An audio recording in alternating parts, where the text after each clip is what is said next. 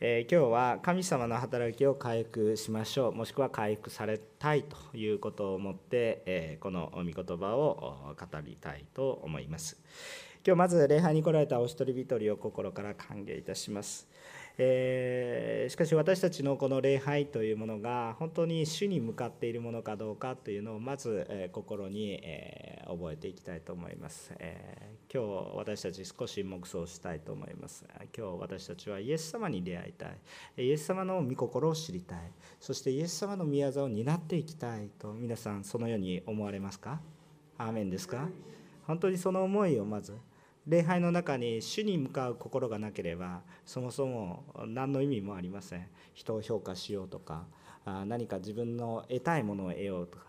まずそれを置いてですね今自分の置かれた状況を今全部置いてですねまず主は何を願われているか主の喜ばれることは何なのかそれを黙想する私たちであってそこから礼拝が始まります。どうぞ主を見上げていきたいと思います。さて、えー、先週からもずっと続いておりますがマルコの福音書です、えー、この手術にやっぱりイエス様のなされたことを聞くのが良いと思っています、えー、先週も間違った神に対する固定観念があるがためにですねなすべきことができなかった。この宗教指導者たちがいましたがこの人たちにイエス・キリストが本当になすべきことは一体何なのかということを実体験を持って教えられていた聖書箇所だったと思います。で、えー、今日のこの聖書箇所も同様に、えー、そのことが続きます、えー、安息日に何をするのかというような話が続いていきます。先週は断食と安息日でした。でもこの今回はまたこの安息日の続きですね。で、えこの安息日っていうのはえこの仕事をしてはいけない日として定められています。それは神様が定められました、えー、この安息日にイエス様が治療治療ですね、えー、癒す癒す。治療という仕事をするかどうかが、えー、まあ、今日最初のところで書かれてありました。えまたこのイエス様が実際にま癒すわけなんですがその癒しの働きが増してくると逆に今度はそれを他の人に知らせないようにとこれはかなり厳しくですね、えー、戒められました、まあ、禁止されたと言ってもいいと思いますね、えー、やめなさいということを言われたわけです。そして最後に、この十二弟子を選ばれた内容が書かれてあります。さあこの一連のことを通して私たちっていうのが本当になすべきことをイエス様によって回復されていきたいんだということに注目して今日の聖書の箇所を学んでいきたいと思います。3つのお話をします。まず第1番目。安息日になすべきことを回復しましょう。安息日になすべきことを回復してください、えー今日の本文先ほど読んだ1節から6節を見ていただけますと安息日に手の苗えた人がいてえこの人にえ手を伸ばしなさいと言われたら伸ばしてことができて癒されたという出来事が書かれてありましたこれに対して、えー、この当時の宗教指導者たちが、えー、そのようなあこう仕事をしたんだということで、怒ってしまって怒るだけじゃなくて殺すイエスを殺そうという殺意を持ったということが、えー、記されています。でユダヤ人の中で安息日に仕事をしないということは非常に重要です。えなぜですかっていうと10回に記されていますしこれ神様の命令です。これは間違いありません。確かに書かれてあります。でその通りだと思います。しかしこの安息日には主の言葉通りであるならばその目的がありますその目的がありますそのために仕事をしないんです、えー、しかし目的があるのにもかかわらずその目的を忘れてただ仕事を、えしないということがイコールえその目的を達成することだと勘違いしてしまったのでここに大きな問題が出てきたわけですよね。え目的とは一体何でしょうか？ったらこれを聖なるものと聖なるものとするということですね。聖なるもの。じゃあ聖なるものって何ですかって言われてもちょっとピンとこない人ピンとくる人は分かりやすくていいですけどイメージはあるけれどもこうというふうに言いにくいものだと思います。ですからこれを少し言い換えます。もう少し分かりやすい表現にしたいと思います。聖なること聖なるものっていうものは一体何かって言ったら簡単に言うと神の喜ばれることです。簡単に言うと神の喜ばれること。全部言い切ってしまうとちょっとまずいところもあるんですけど神の喜ばれることです。子供でも分かりやすい表現だと思います。神様が嫌われることは汚れたもの。神様が喜ばれることが聖なるものですね。これはあのほぼほぼ間違ってないと思います。ただこの言葉を利用してはいけませんけれども言葉としては聖なるものとならなければならないということです、えー、ですからこの日を聖なるもの聖なるものとするっていうのは何かって神に喜ばれることをする。だから神を覚えることになるんです。神様に私たちは喜ぶ。神様に喜んでいただきたいし神様が喜んでいることが私たちにも分かる。そのような関係となるということが私たちの間に非常に重要なことなんだということを私たちが覚えないといけないんですね。でその安息日に今日はイエス様が街道でなされたことに注目します。神殿ではなく街道なんですけど、あちらこちらに。まあ、この話はちょっと話すと長いことになるんですけど、まあ、今で言ったら私たちが教会で集まって、えー、分かち合いをしてるということ。安息日イコール手術とはちょっと違いますけれども、まあ、あのほぼほぼ似たような感じで考えても大丈夫です。えー、しかし、えー、このことの中でイエス様にまず私たちは注目してみましょうね。イエス様が何をされましたか？3つのことがあります。えー、よく教えられることですけれども3つのこと。まず第1番目、えイエス様は弱さのあるものに注目され癒されました。弱さのもの弱さがあるものに注目したんです、えー、2番目のこと。安息日はどんなものかということをちゃんと教えられました。街道の中で。安息日とは一体全体本当はどういうものなのかということを教えられました。まあ疑問形で教えられたんですけれども。そして3番目、えー、御言葉に従順させ癒しという救いの一端を体験させました。えこの御言葉に従順させ、えそして癒しという救いの一端を体験される。3つのことしたってもう一回言いますよ。弱さのあるものに注目され癒されました。癒しですね。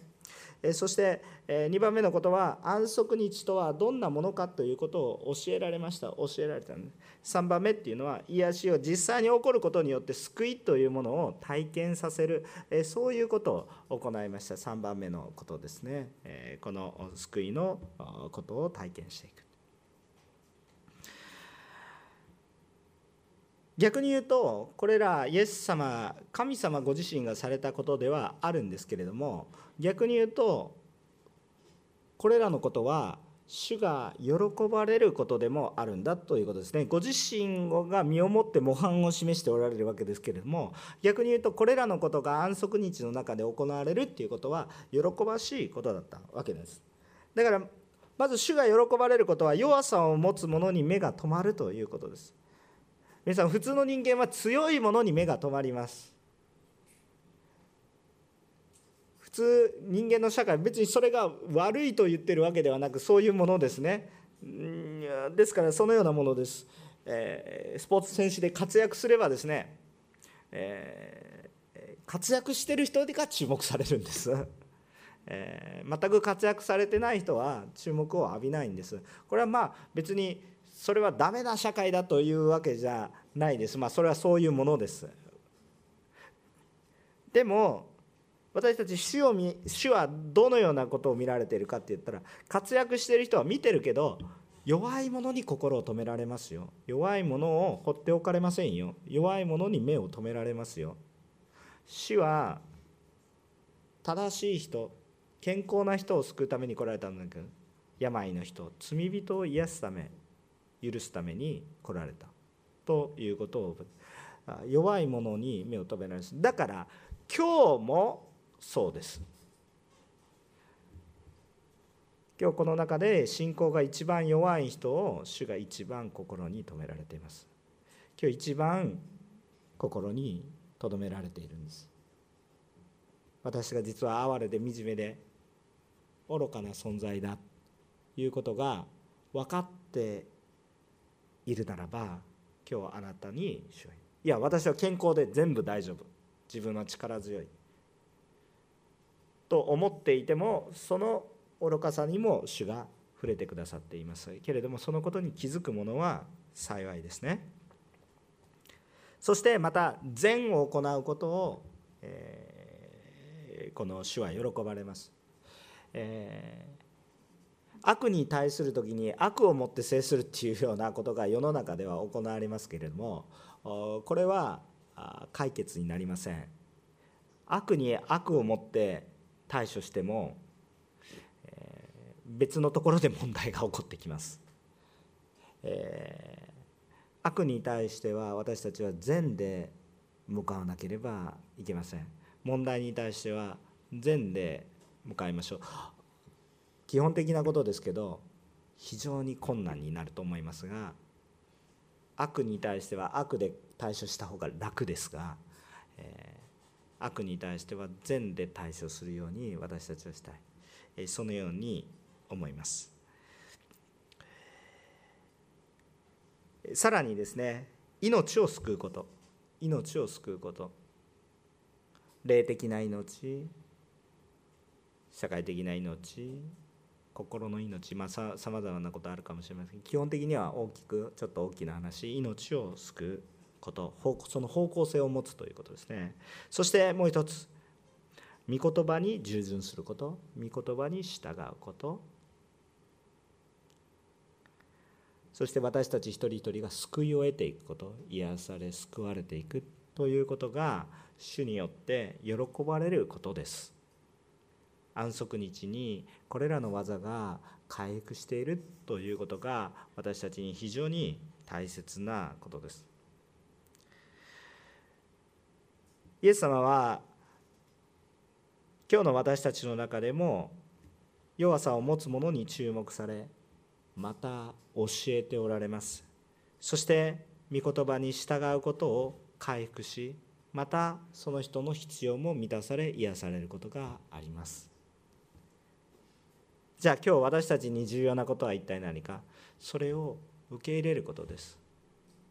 今日イエス様は何だろうなって考えないでください。考えたらここの宗教学者たちと一緒です。宗教指導者たち。受け入れる信じることです。受け入れることです。それが本当に私たちの人生の変革をもたらします。受け入れること。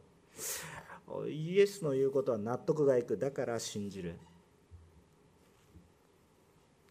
あなたにイエス様のことを納得することはできません。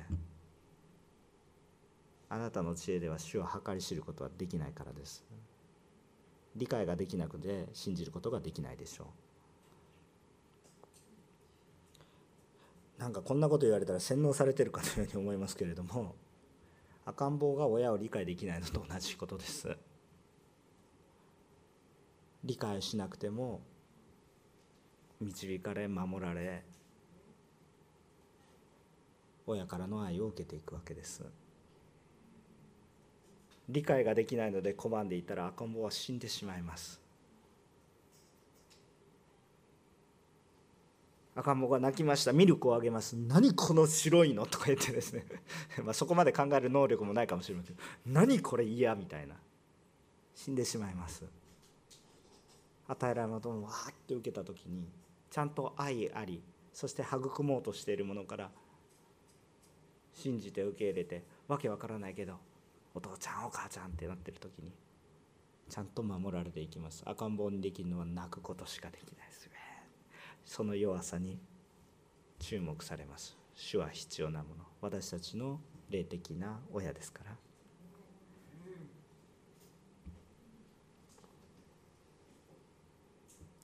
だから安息日もそのために与えられてるんです。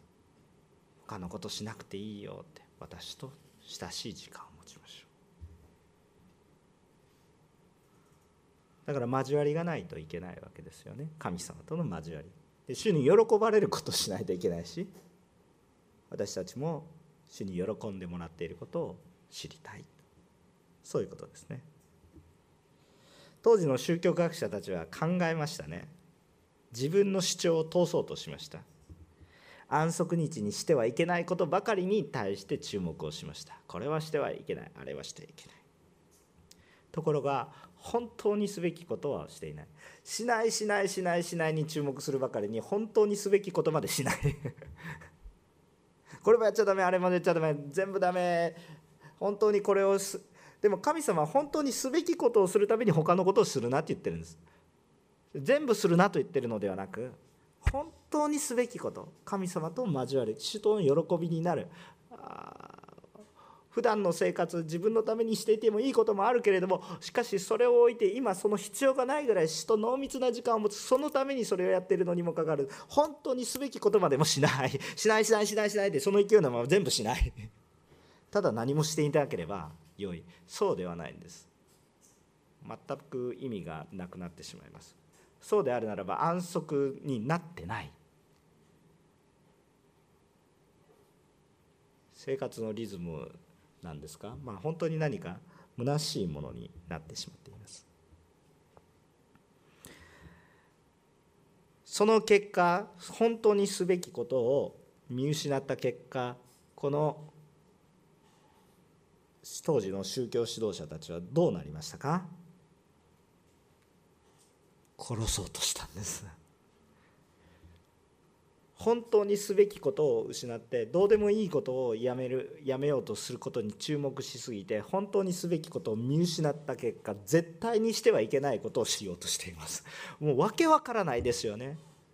もうまさにですね今この1節から6節何回も読み直してください皆さん。何回も読み直してください。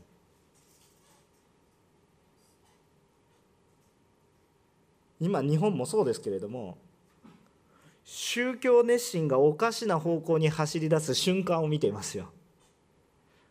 熱心さはいいけれども宗教熱心さがおかしなことを走り出す瞬間がもうどの時代も変わりませんね。見えますね。主に使えるんだ主にやるんだって。気が付いたらなんかおぞましいことが始まっている。方向がずれている。これは主を見ていることではなく自分の固定観念自分の哲学自分の熱心主が言われたことではなく自分のやり方に熱心になってしまった結果主を見上げている神を見上げていると言いながら全くいびつな全く別なもの。ただ人を殺そうと思うのではなく神を殺そうと考えているというう最悪ですねこれはね。宗教熱心がこれをもたらしました。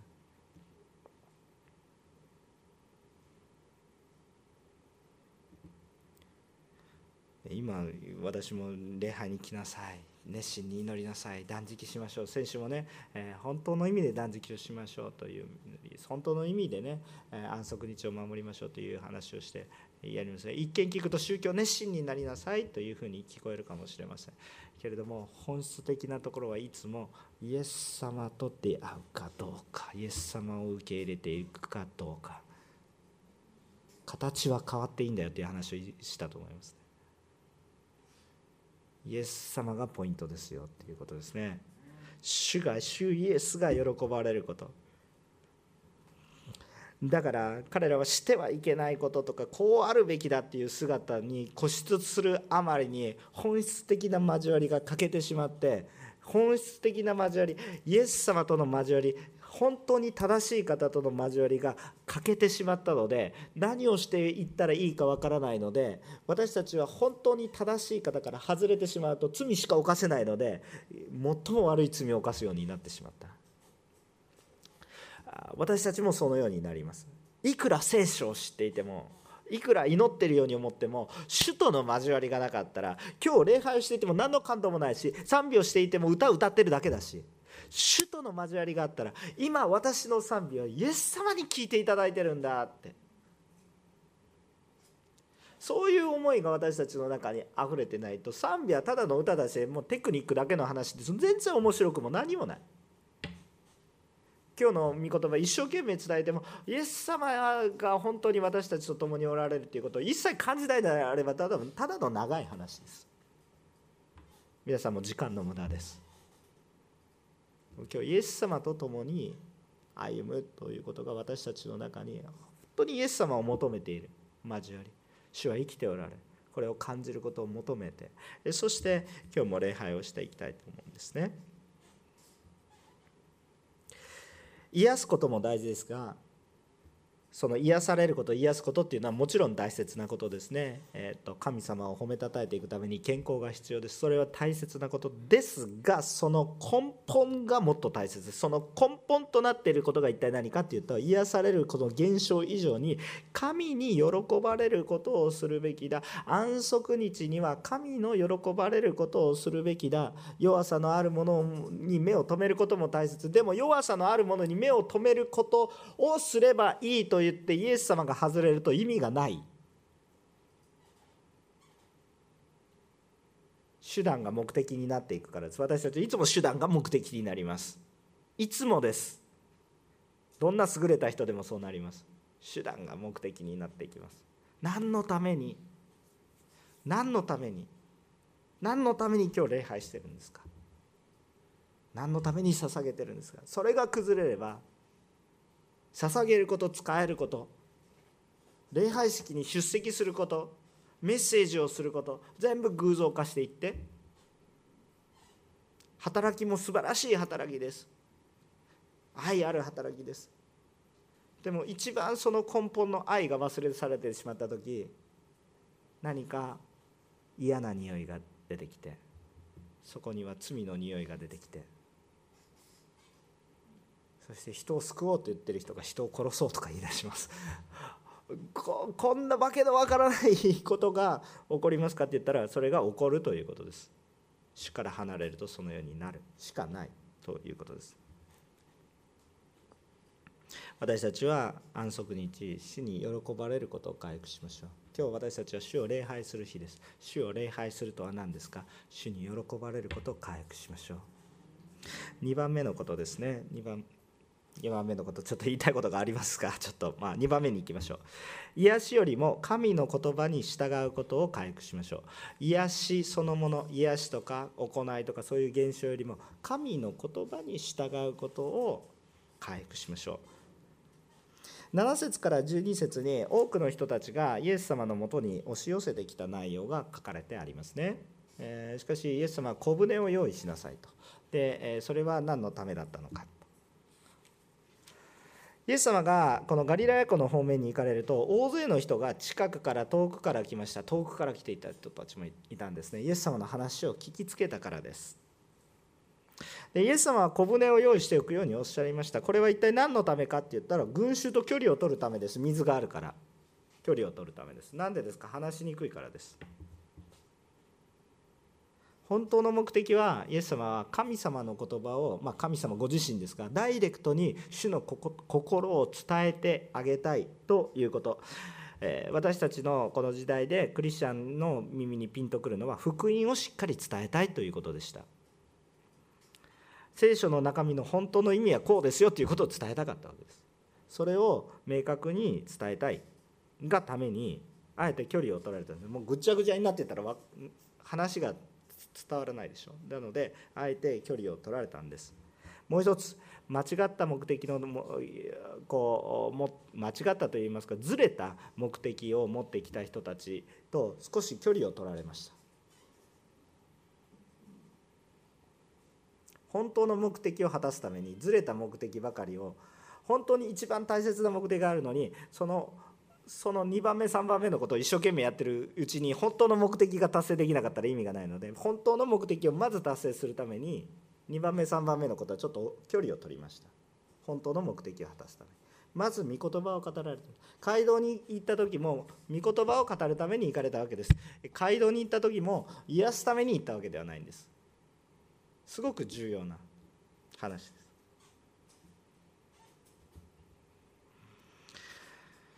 もちろん主イエス様は、え癒しもなさったんです、えでそうするとですね大量の人たちがやってきました、まあ、9節あたりに書かれてあることなんですが大量の人たちがこう押し寄せてきたんです。その結果どうなっていくかといったら汚れた霊でさえ神の前にひれ伏して神を褒めたたえています。あなたは神の子ですって。汚れた霊でさえ。11節に書かれてある内容ですね。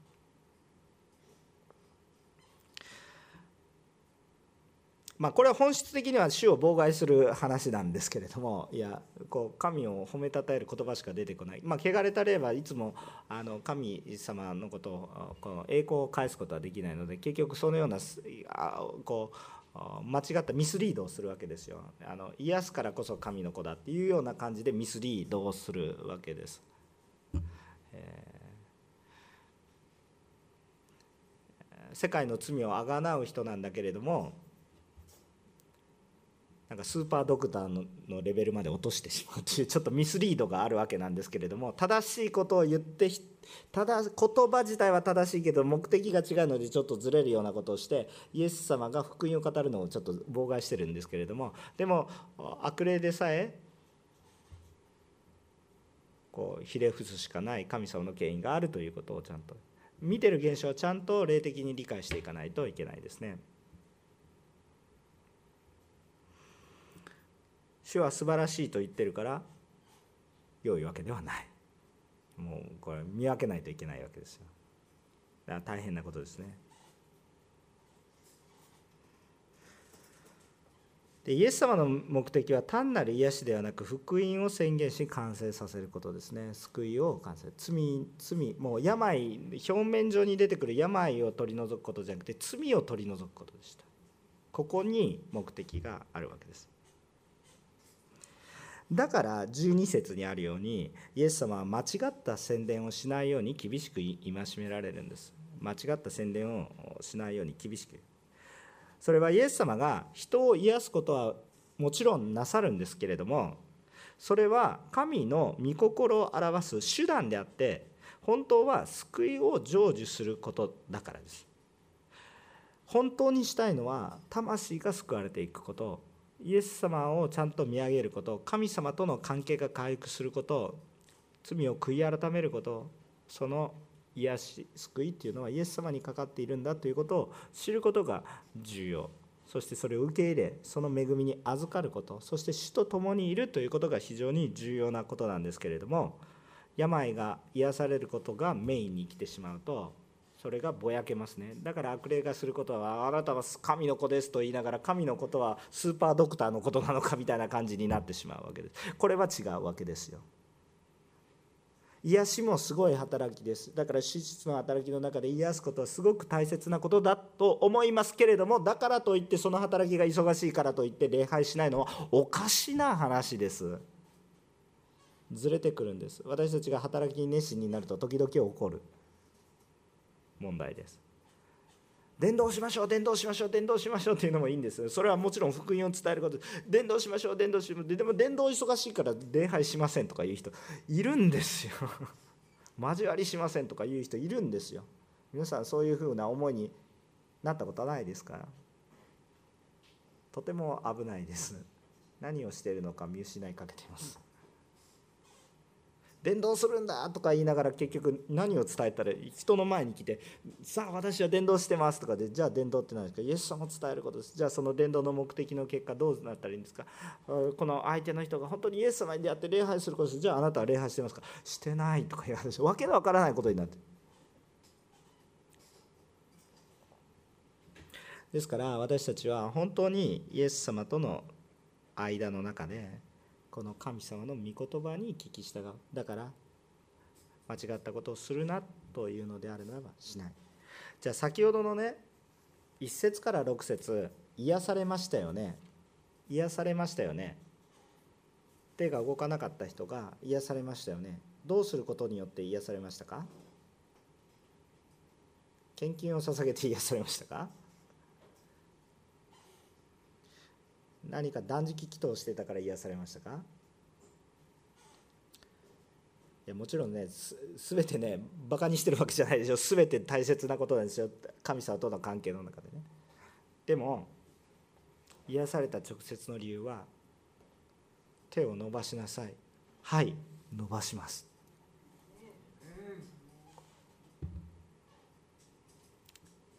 御言葉に従って。った結果主の救いを体験するんです。御言葉に従った結果それだけです。私たちも同じです。御言葉に従った結果命が与えられたんです。え何ですか？主イエスを信じなさい。あなたのあなたの家族の救われ、まあ、いろんな御言葉があるヨハネの3章の16節でもいい。もういろんな御言葉がありますけどね。それを信じ受け入れたんです。何何かしたんですか？私たちがしてないです。でも神様の憐れみを一方的に受けて御言葉を聞いて御言葉を聞くように悔い改めて受け入れたそれだけ。聞き従ったクリスチャンの生活はいつも言ってますけど聞いて信じて行うことで以上終了終わり。そんな難しくない。その聞く御言葉がすごすぎるから大丈夫です。全て含んでます。足りない脳みそで考えるよりも全てのことが含まれた意味です。ですからこの癒されるとかいうことよりもまず主の御言葉を聞くものになってください。主の御言葉に従うものになってください。その時に驚くべき恵みを体験していきます。皆さん横浜お塗り教会本当に地の塩世の光になりたいですよね。御言葉聞いて信じて。聖書を読むことってすごく今も今通読やってますよね、えー、こう通読進んでます。結構なペースで進んでると思うんですけど、まず挫折しないで挫折したら途中から始めたらいいので、えっと、御言葉読んでください。ただポイントは読むことが目的になってはいけませんよ。注意してくださいね。読むことが目的ではないですよ。祈ることもすごく大切です。だから祈んないといけないんですで祈りと御言葉がなかったらどうやって神様と交われるんですかって方法がないので祈る御言葉しかないわけなんですけれども。しかししかし祈ることが目的になったり読むことが目的になったりして神様が抜けてしまうとイエス様が抜けてしまうと何読んでるけど何読んでるか分かんないし祈ってるけど何言ってんのか分かんないし。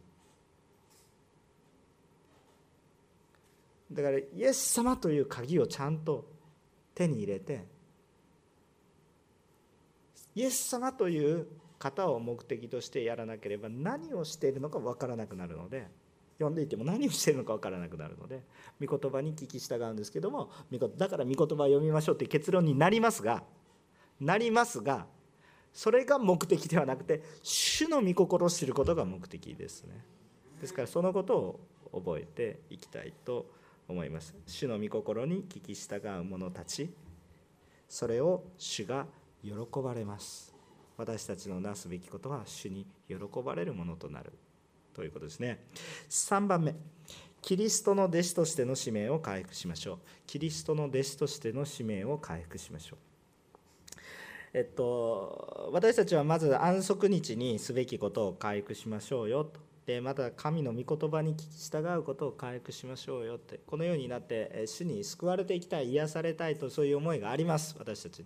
でもただ癒されて救われてはい治ったからよかった神様との交わりがあるからよかった。そこで終わるのではなくちゃんと主と同じ目線を持ちましょうね。主の視線を持ちましょうね。主が見られているところを見ましょうね。主が愛されているものを愛し主が働いておられる時に私も共に働くものでありましょうね。主の使命救いだけを受けるんじゃなくて使命を持ちましょうね。主と共に歩むんだから。お飾りではなくて死と共に歩んでいくものとなりましょうねキリストの弟子としての使命を回復して13節から19節を見ると13節から皆さん今日ねあんまり御言葉読んでないですけれども あの1回読んだからね、え、長いから読んでないですけどちゃんと自分の聖書を見ながら私が何話してるのかね私の顔見てくださるのはいいんですけどしっかり聖書をちゃんと見ながら話聞かないと全然ついてこれなくなってくる。イエス様は13節から19節の間で十二使徒を選ばれました。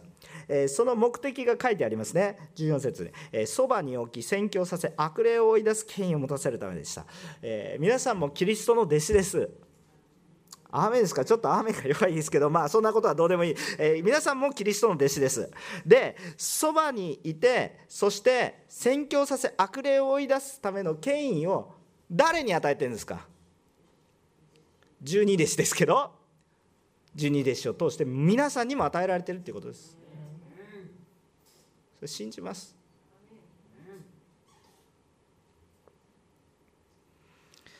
でもそのために訓練されます。神様は私たちに権威を与えましたけど権威というものは正しく用いなければ大変なことになります。家庭の中で権威が与えられているのは夫です。ただし夫がその権威を正しく用いなければ家庭は崩壊します。上下の問題ではありません。権威というものは使える時に生じるからです。イエス様は一番使えられるから権威があります。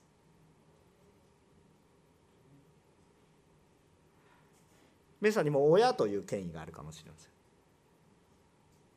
その権威をちゃんと訓練しないでその力があるわけですけどその力を訓練しないで使うとどうなりますかって言ったらとんでもない傷になります。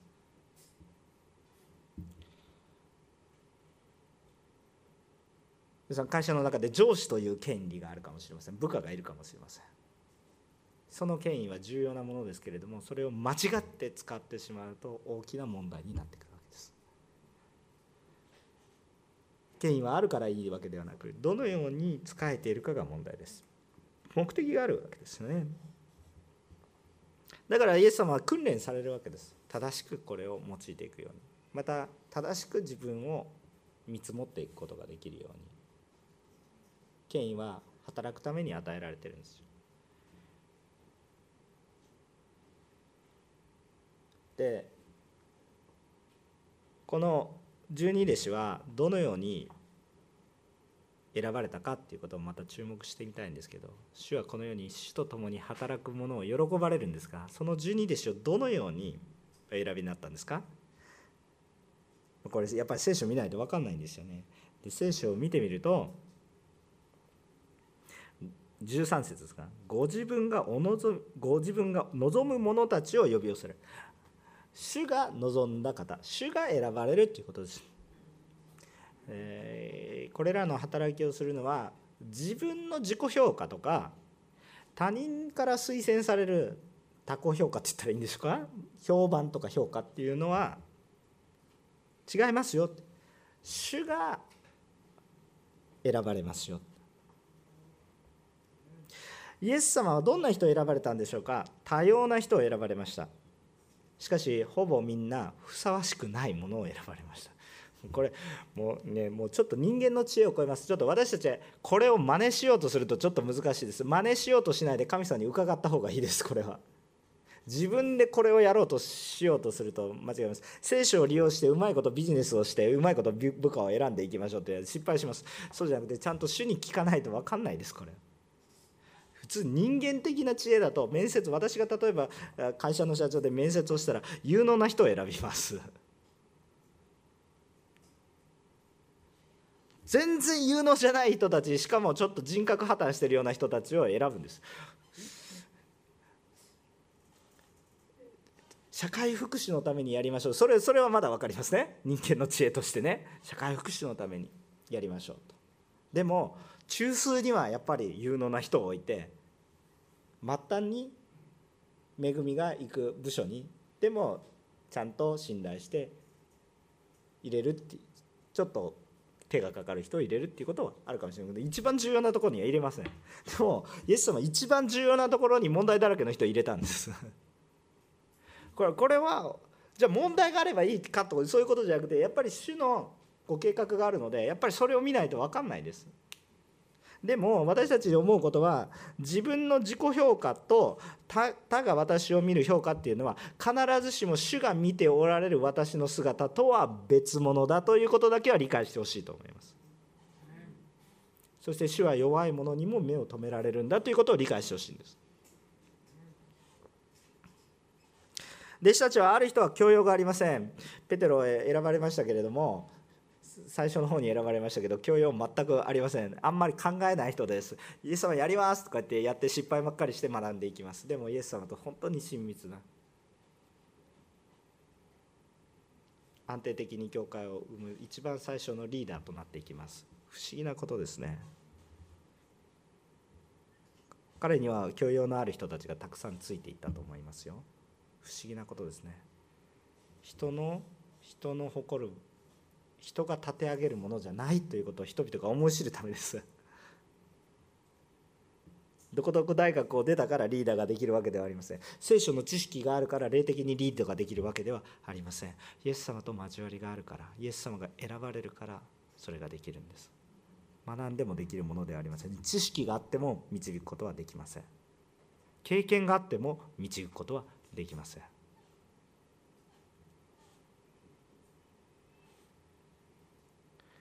ある人は短期であったかもしれません、ね、先ほど書いてありましたね、えー、ヨハネ。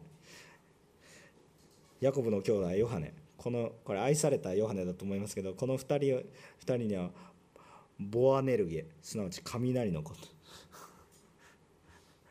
ビリビリ君ですみたいな感じですね。今で言ったらねこれあだ名つけたわけですよ。いつもいつも時で触ったらビリビリするからあいつとはちょっと触りたくないの、まあ、短期もう短期な感じですねこれね。もういつもツンツンしてるやつ。もちょっとあいつと出会ったらちょっと距離を取ろうみたいな。ビリビリ君みたいな感じですね、まあ、ちょっとあんまりちょっと面白おかしくするとダメだと思いますけどそういうあだ名がついてるぐらいでまあ、短期だったんでしょうね。もしくは激しい怒りがコントロールできないような人だったんでしょうね。神様なんでそんな短気な人を人格者を選んでないですよ。ヨハネの福音書もヨハネの手紙も愛にあふれてますけどそれを書いた人のもともとの性質はむっちゃ短気だったという。その人が愛愛愛って不思議なことですね。まあとにかくですねそのようなことをされたわけです。ある人たちはイエス様がその選ばれた12人の中にはものすごい政治的に右寄りの人もいました。過激な国粋主義者熱心党員という人たちがいたもう国粋主義者もうローマを打ち出して俺たちの独立国家を作るんだとか言ってた人たち。もうむっちゃ右ですね。ものすごい右に触れてる人。一方で国粋主義みたいな人がいれば反対にはですねものすごい左の人もいるんですよ。もう左も左。あの長いものには巻かれろみたいな感じ。もう今ローマが支配してるんだから現実的に生きていくためには税金も言われる通りにとってなんとかローマと仲良くしていって国の安定を図りましょうよっていうことを言ってる。国際派って言ったらいいんですか？国粋主義と。なんかもう長いものには巻かれろみたいな感じで言ってる。帝国主義に屈しましょう。でもちゃんと本質的なことをやりましょうって言ってる。なんかそういう誰のことですか？酒税人たちですよね。でその人たちが集まって従ってんですよイエス様に。これすごくないですか？これものすごいすごいことだと思うんですよ。あの皆さん政治の場にそんなに行く必要もないかもしれませんけどこれ絶対水と油みたいな人たちがいるんですよ。下手したら戦争が起こります。内戦が起こります。そういう人たちが一緒にイエス様についていって自分の考え自分のプライド自分のことを全て全部置いてまあそういう思いはあるけどもイエス様の方が優先だよねって言って従ってるんです。私の国粋主義的な考え方から見るとイエス様の言ってることはおかしいとかそんなこと言ってないんですよ。もう置いてイエス様ペテロが全ての仕事を置いてイエス様に従ったのと同じように自分の考えを置いてまずイエス様に従ってるんです。教養があるとかプライドがあるとかそういうものを全部捨ててイエス様に従ってるんです。私は自分をこう思うとかそういうことを捨ててイエス様に従ってるんです。私は人の前に立つようなものではありませんとかいうのも捨ててイエス様に使って逆に私は多くの人を導くような働きをしてるんですよっていうのも置いてイエス様の弟子となっていって。重要なことが書かれてあります。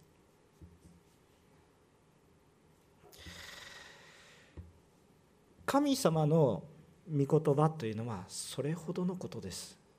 だからイエス様に出会ってね。だから今日イエス様を礼拝してね。だから今日礼拝の時に主イエスを思い出してね。主はそれぐらいのことです。それぐらいのレベルのことです。だから私はこの主イエス様に期待を持ちます。ここに韓国の人も中国の人も台湾の人も日本の人もいるんですね。その他の国の人もいるかもしれませんがちょっと僕の知る限りはその他のルーツを持ってる人がいるかもしれませんが。しかしいますね。政治的にはドンパチやってますね。脅し合いまくってますね。でも私たちは一つ心で礼拝してますよね。ビジョンを持ってください。こういうことを言われると国粋主義からガーッて言われるんですけれどもそれを超えていくものです。主は全ての民の王全ての民の神です。実際には政治的なこといろいろあるでしょ。うけれどもそれをまず置いて見えていく時に人間の思いは戦うしかないものにおいても戦うしかないものの中においても別の感情別のビジョンが湧いてくる。これはおかしいっていうビジョンが湧いてくる。さあ子供たちのために独立をしましょうって言って戦争をバーってして結局子供たちがいっぱい死んでいくこれおかしいということに気づくことができる。イエス様にあればそれが見えてくる。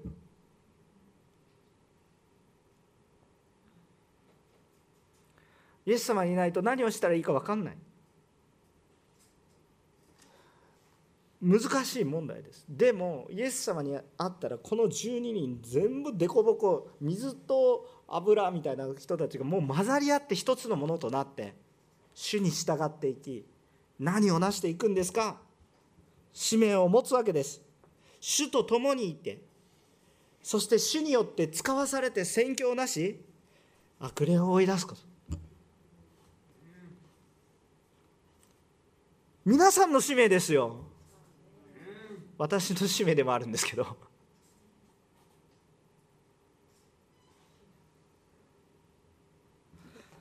でこのことに、まあ、私たち従っていきたいんですけど今ねいろいろ異端の話が世の中の中にあってこうキリスト教に対してもね延長線上で批判がありそうな匂いが宗教全体に対して批判がありそうな匂いもありますね。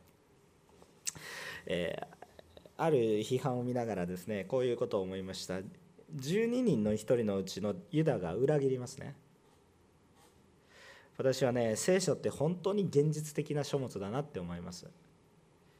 何かイエス・キリスト英雄譚みたいな感じでね 英雄伝説みたいな感じでですねきらびやかに飾っているものではないなと思います。なぜならばこのイエスの弟子の中から裏切ったものをちゃんと記録してるからです。美化して書いてることでもなくまさに裏切ったとちゃんと書いてあります主が選んだものが裏切ったと書いてあります一見イエス様が失敗したかのようにことイエス様の汚点のようなもの問題をちゃんとありのままちゃんと記録して聖書は都合の良いようなことを書いていないです。聖書の皆さん聖書を読んでください。成功談そんなにたくさん書かれてありますか？ほぼほぼほぼ失敗談です。でもその中で主がどのように働かれたか書かれているのが聖書ですね。ほとんどそうですね。非常に正直なだから私たちの人生も似たようなものです。そんな成功してオラオラオラって感じでいけてますか？成功するものもおそらく失敗するでしょうそのような中において主がどのように働かれるか。でも皆さんちょっと安心しますね。いつもクリスチャンは100%成功しなければならない。私のメッセージは必ず皆さんに涙を流さなければできるそうそういうところから解放されますね。本当に主に主が働かれるから喜ぶんだってね、だからもうそこにいてたら満足してるんですね。でもここで重要なこと。あるこういう批判がありました。イエスでさえ12人の弟子のうちの1人が裏切る程度だからこんなイエス様に従う必要はないんじゃないのっていう、まあ、ものすごい一般的な意見です。時々私そういう意見にあんまり目を通しすぎるとダメなんですけど時々冷静になるためにそういう意見批判意見に目を通すことがあります。もうイエスイエスだって失敗してるじゃないかと、ね、たった12人のうちの1人ですら失敗するんだったら世界の多くの人を救えるはずなんかないじゃないかと。まあ、家族をちゃんと養えないのであるならばその人がいろんな働きをしても養えないんじゃないですかって言ってる、まあね、至極まっとうな率直な意見ですね。至極まっとうな率直な意見です。じゃあそれを受け入れてああそうですねって私が思うと思いますか？思わないわけですけれども思わないわけですけれども、えー、これはですね愛というものをご存じないからこういうことをおっしゃるんです。もうだから立法学者と同じ考え方。もう論理的な考え方。もうそれ私も理系ですから論理的な考え方好きだし神様は私たちの私たちを超える論理をお持ちですけれどもしかし、えー、論理的に考えることも私も時々します。論理的に考えるとイエス様を信じる理由がなくなります。一人失敗してるんで私その一人になったらどうするんですか？みたいな。そんな思いになりますね。多分8.5%ぐらいは私は堕落するんですね100% じゃないんですねとか思ったら「イエスは信じて救われた」って言ったら100%救われるって信じていいと思いますしその通りだと思うんですけどでもそのうち本当に信じても8.5%は失敗しますみたいな。そんな嫌じゃないですか。論理的に考えたらそういう計算ですよね。皆さんねあんまり計算するとダメですよ。それそれは私たちの計算。神様はどういう方か愛というものを知らないんです。イエス様は裏切ることを知らないで選んでるわけじゃなくて裏切るって分かってても選んでるんです、えー、イエス様は裏切るものでさえ愛せずにはいられないんです。有名な言葉があります。マタイの福音書5章の44節から45節とっても厳しい御言葉ですけどその愛が向けられた者にとってはとっても希望になる御言葉です。だから愛を与えていくものの方がいいわけなんですけれども。お読みします。一緒にお読みします。3、はい。しかし私はあなた方に言います。自分の敵を愛し、自分を迫害する者のために祈りなさい。天におられるあなた方の父の子供になるためです。父はご自分の太陽を悪人にも善人にも昇らせ、正しい者にも正しくない者にも雨を降らせてくださるからです。アーメン。神様は愛さずにはおられないです。たとえ滅びるものだと思っても最善の愛を注ぐしかないんです。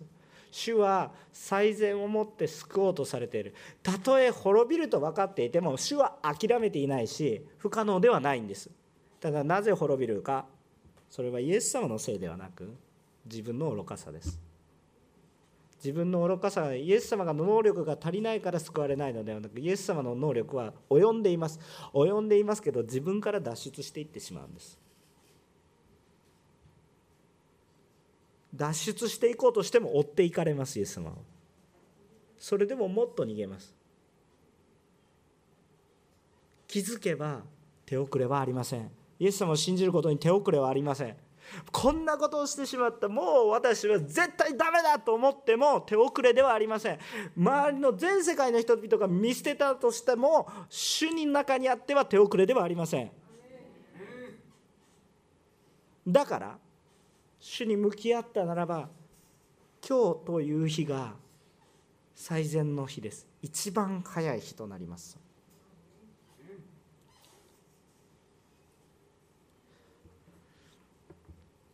神様は私たちに対しても同じように思ってくださいます。今日皆さんもクリスチャンとして歩む時に罪を感じますね。葛藤しますね。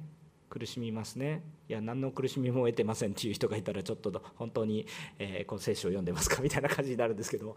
あの主を信じても私たちの弱さがあって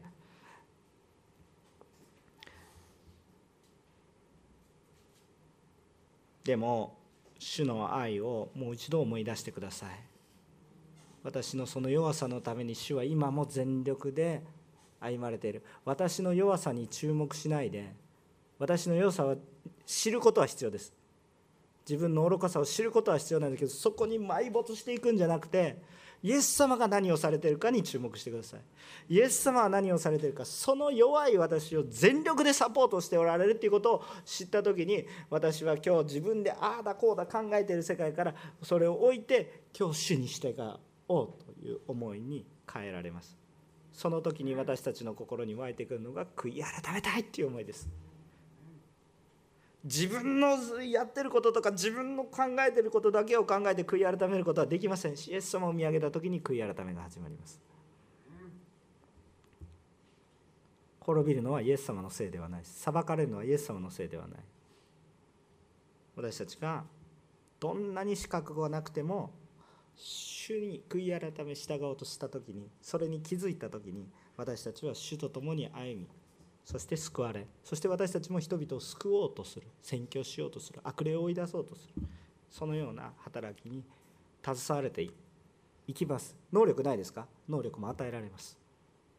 与えられた能力は嫌でも嫌いでも同じこと言ってますけど好きでも嫌いでも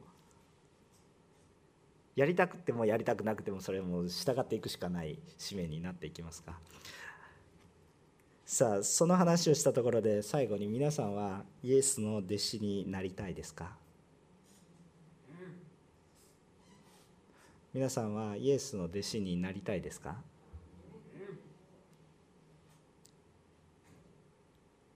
イエス様の道は罪ある世の中においては十字架の道です。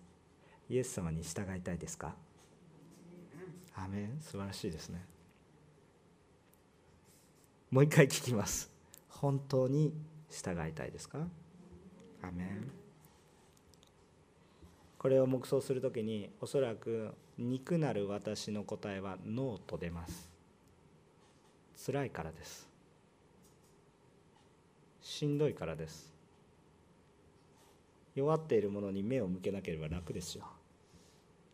弱っているものを目見なかったら楽ですよ何の問題もない。今日ゆっくり休めるし。心に平安があります。弱いものを見た時に心が痛くなります。助けようとします。自分も被害を受けます。しんどいです。辛いです。イエス様の道は十字架の道です。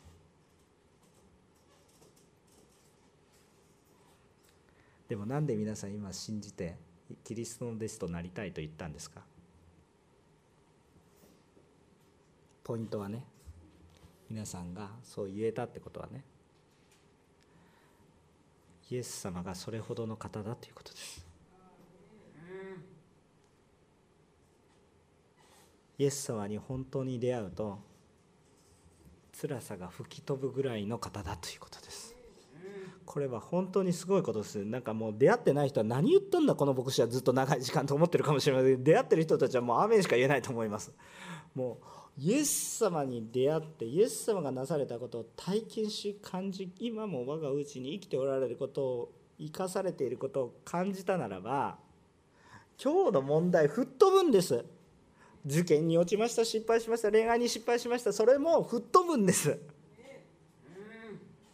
全部吹っ飛んでそれでも主は私を用いてくださる。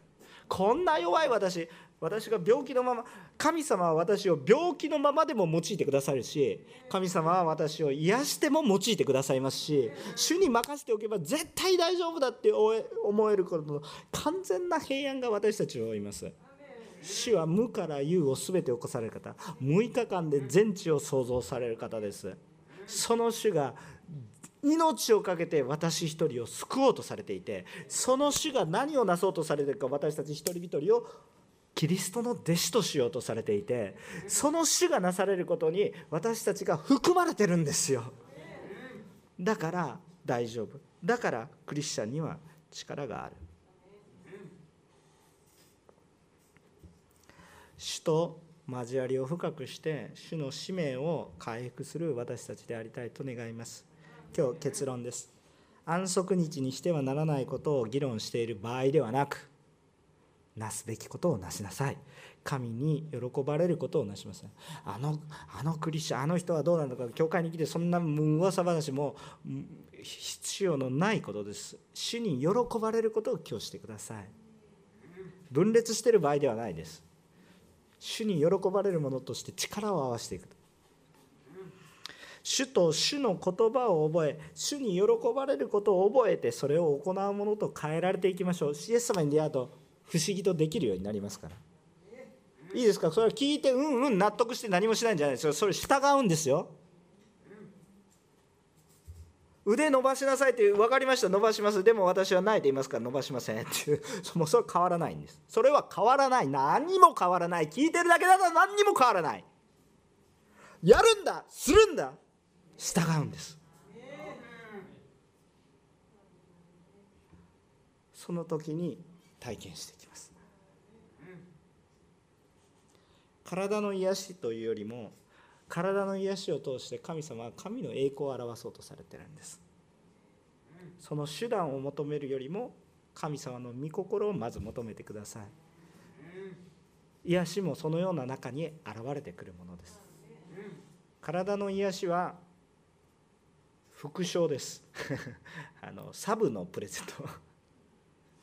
メインのプレゼントは今日あなたの命です。霊的な命ね。